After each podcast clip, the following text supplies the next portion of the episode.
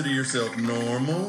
Then this is not the show for you. Please go somewhere else. This is WYRD. If it's getting weird, it's got to be the Weird Mountain Gals show.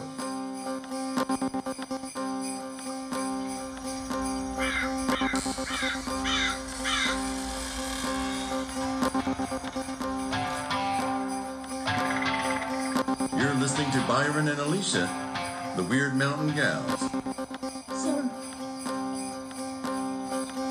Did y'all have uh, stockings growing up? Did you hang up your stockings for We Santa? had stockings. We did. We had a tree. We had stockings. We had we had country Santa.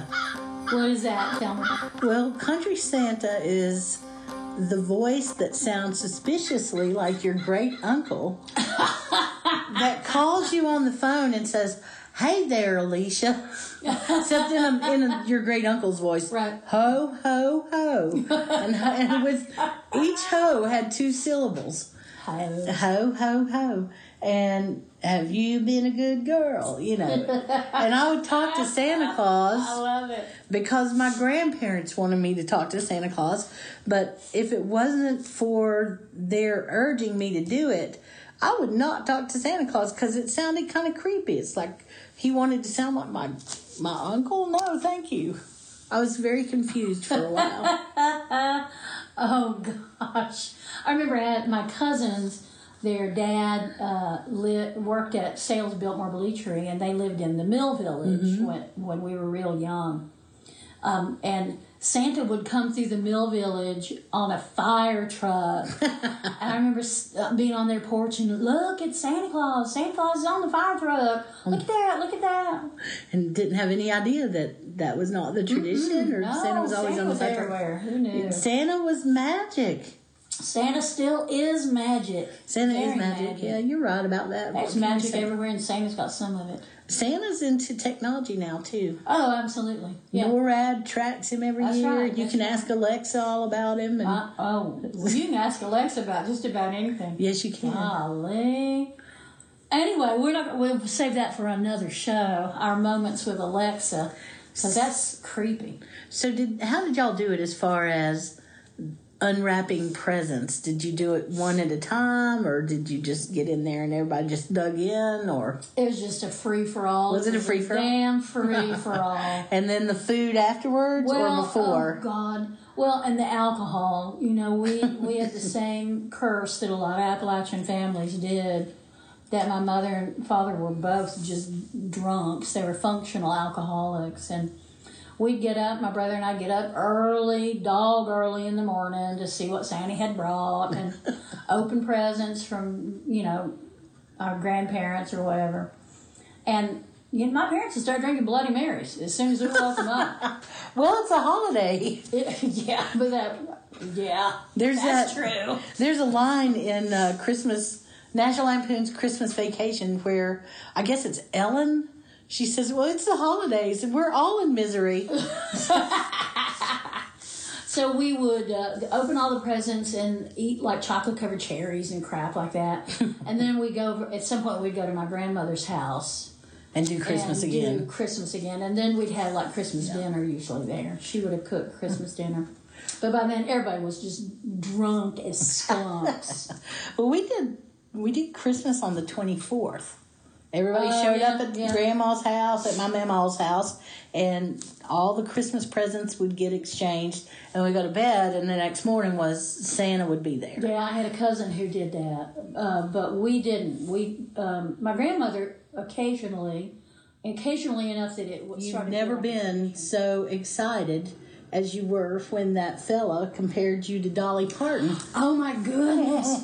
when he said, I couldn't believe it. He said, "You sound like Dolly." He's, he said, "You are like Dolly Parton," and I said, and I gestured from below my chin and above my hairline, and I said, "Not in any way you could notice." And he said, "No, your voice. You sound like Dolly Parton."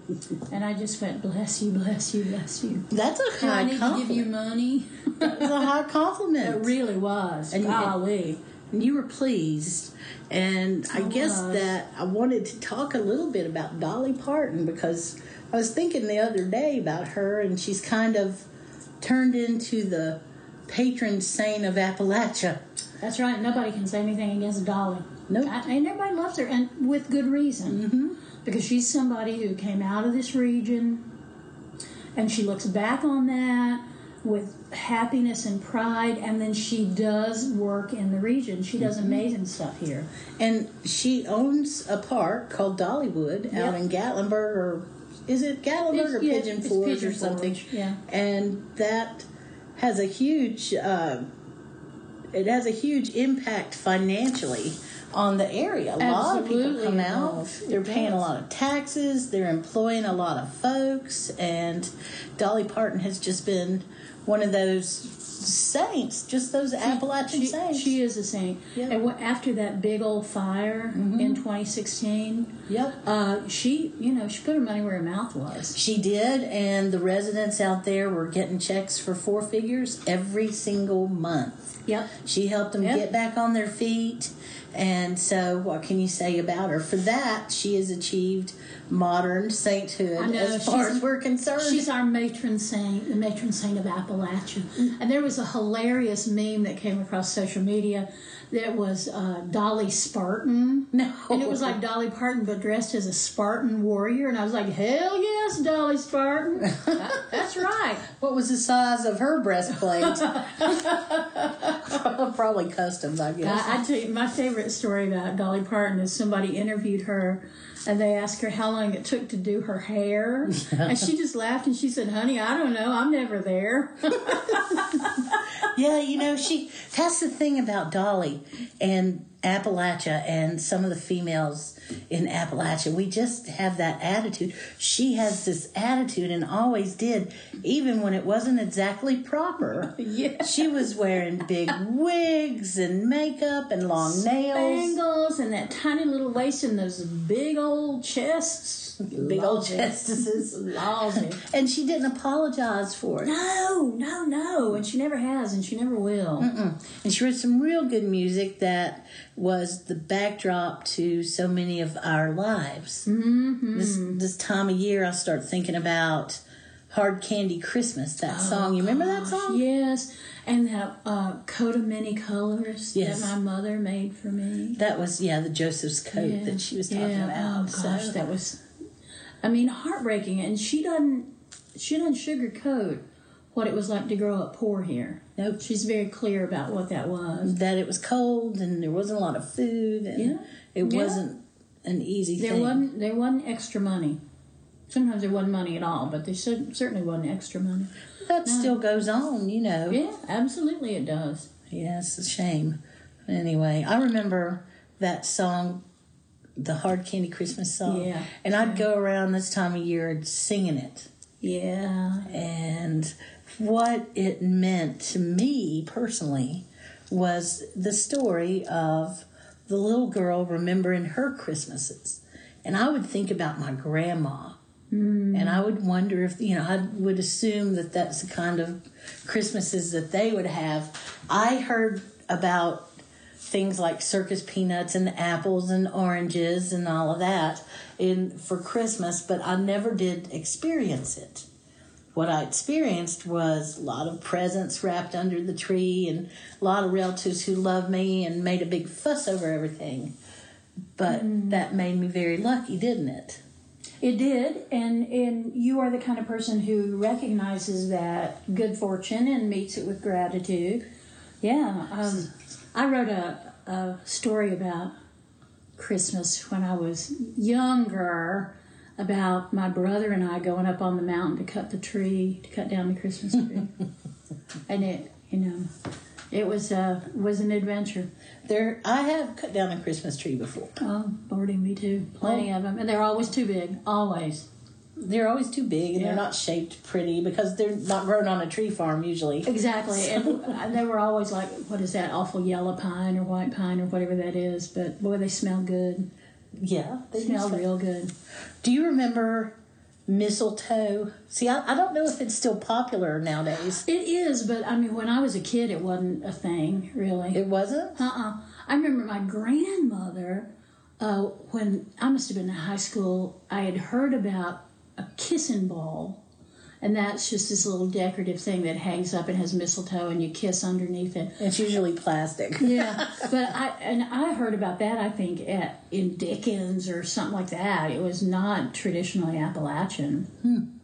we used to go look for mistletoe when it would start getting cold. Mm-hmm. And when the leaves would come down from the trees, then you could see where the mistletoe was. Because it was usually in the top of the really tall uh, oaks. Mm-hmm. I think Yeah. it was oaks. Yeah, it was oaks. Yeah, for mostly sure. oak. Yeah, hardwood for sure. So, so I did not. I think maybe once or twice I've done it, but usually I didn't. Usually there'd be some relative or somebody who would come by and knock on the door, and they'd have a whole bunch of mistletoe, and they'd just say, "You need any of this mistletoe?" And they Uh-huh. they'd put it in little pouches and put it on the tree every now and then, and we would hang it and so on and so forth. And I always loved mistletoe, and I wanted to cultivate it. and I still do. I don't care if it's not cool. I just Well, think they're In uh, in Britain, mistletoe grows on like apple trees, so it grows low down. You can walk through a, an apple orchard, and there'll be a big old bough of mistletoe. Is it really mistletoe? Well, it's a different variety of mistletoe than we have here. The mistletoe we have here really is it's not good for the trees, is what I understand. Right, I understand. It's a different variety of mistletoe. But when I was coming up, not so many people kept mistletoe and had mistletoe in the house. As they did, they shot it out of the trees to sell it to make extra money. That's right. Yeah. Because that is how you harvest mistletoe. Yes, you shoot it out of the tree. You don't- and I, you know you can be as fancy about stuff as you want to, and uh, squeamish, and oh, how could you use a gun to shoot down mistletoe? well, that, that's just what you do. That's it's what we've always done. people are surprised when they hear that. What did they expect? I'm not going to don wings and go up there and, and fly up to the tree and, Well, I did, I did know this fellow about 20 years ago who said he was a druid. And I was saying something about we were doing a, a winter solstice celebration. I said, I'd love to have some mistletoe if anybody sees any. What I thought is they might see it at the farmer's market or someplace like that. Well, he donned his white robe and he climbed to the top of the tree and he cut it with his silver sickle or some. I mean, he claimed all this. I didn't see any of it. And then you toss it down from the ah. tree onto a white sheet. I mean, he said he did all this stuff. I don't know what On a he white did. sheet. Yes, He's going to be a good aim if he's up there. That's, that's right, dropping it onto a sheet. That's pretty good. But that's what he said he did anyway. I had the mistletoe, so I wasn't complaining. Nice. Well, you used to be able to get it at the convenience store. Isn't that the weirdest thing? Well, and you get stuff, it looked like it was old and dried out, and they'd spray painted it green and added some plastic white berries. Probably they did.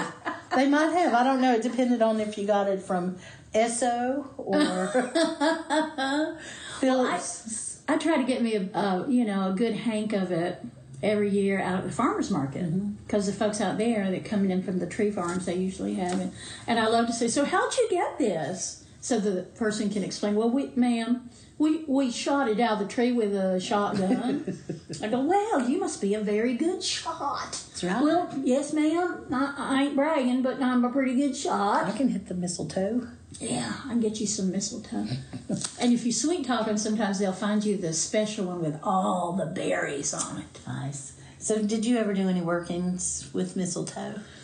Not too many. I mean, mistletoe is a, a it's a powerful plant, and the Druids, of course, believed it was sacred. I mean, I think every plant's sacred, but they believed that mistletoe was especially sacred. And um, I've done, I mean, some workings, but not too many. So maybe we should do one. We should do some. Let's try this, that. this winter. So you want to do that? Big old mistletoe working. I think we should. Hey, thank you for spending your time with us here at Weird Mountain Gals.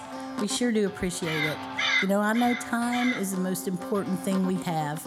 So I promise that if you take your time to listen to us, we'll take our time to continue to be weird.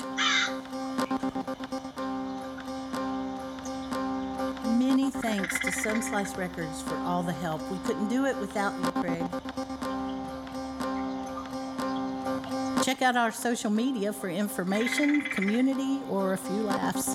WYRD Mountain Gals.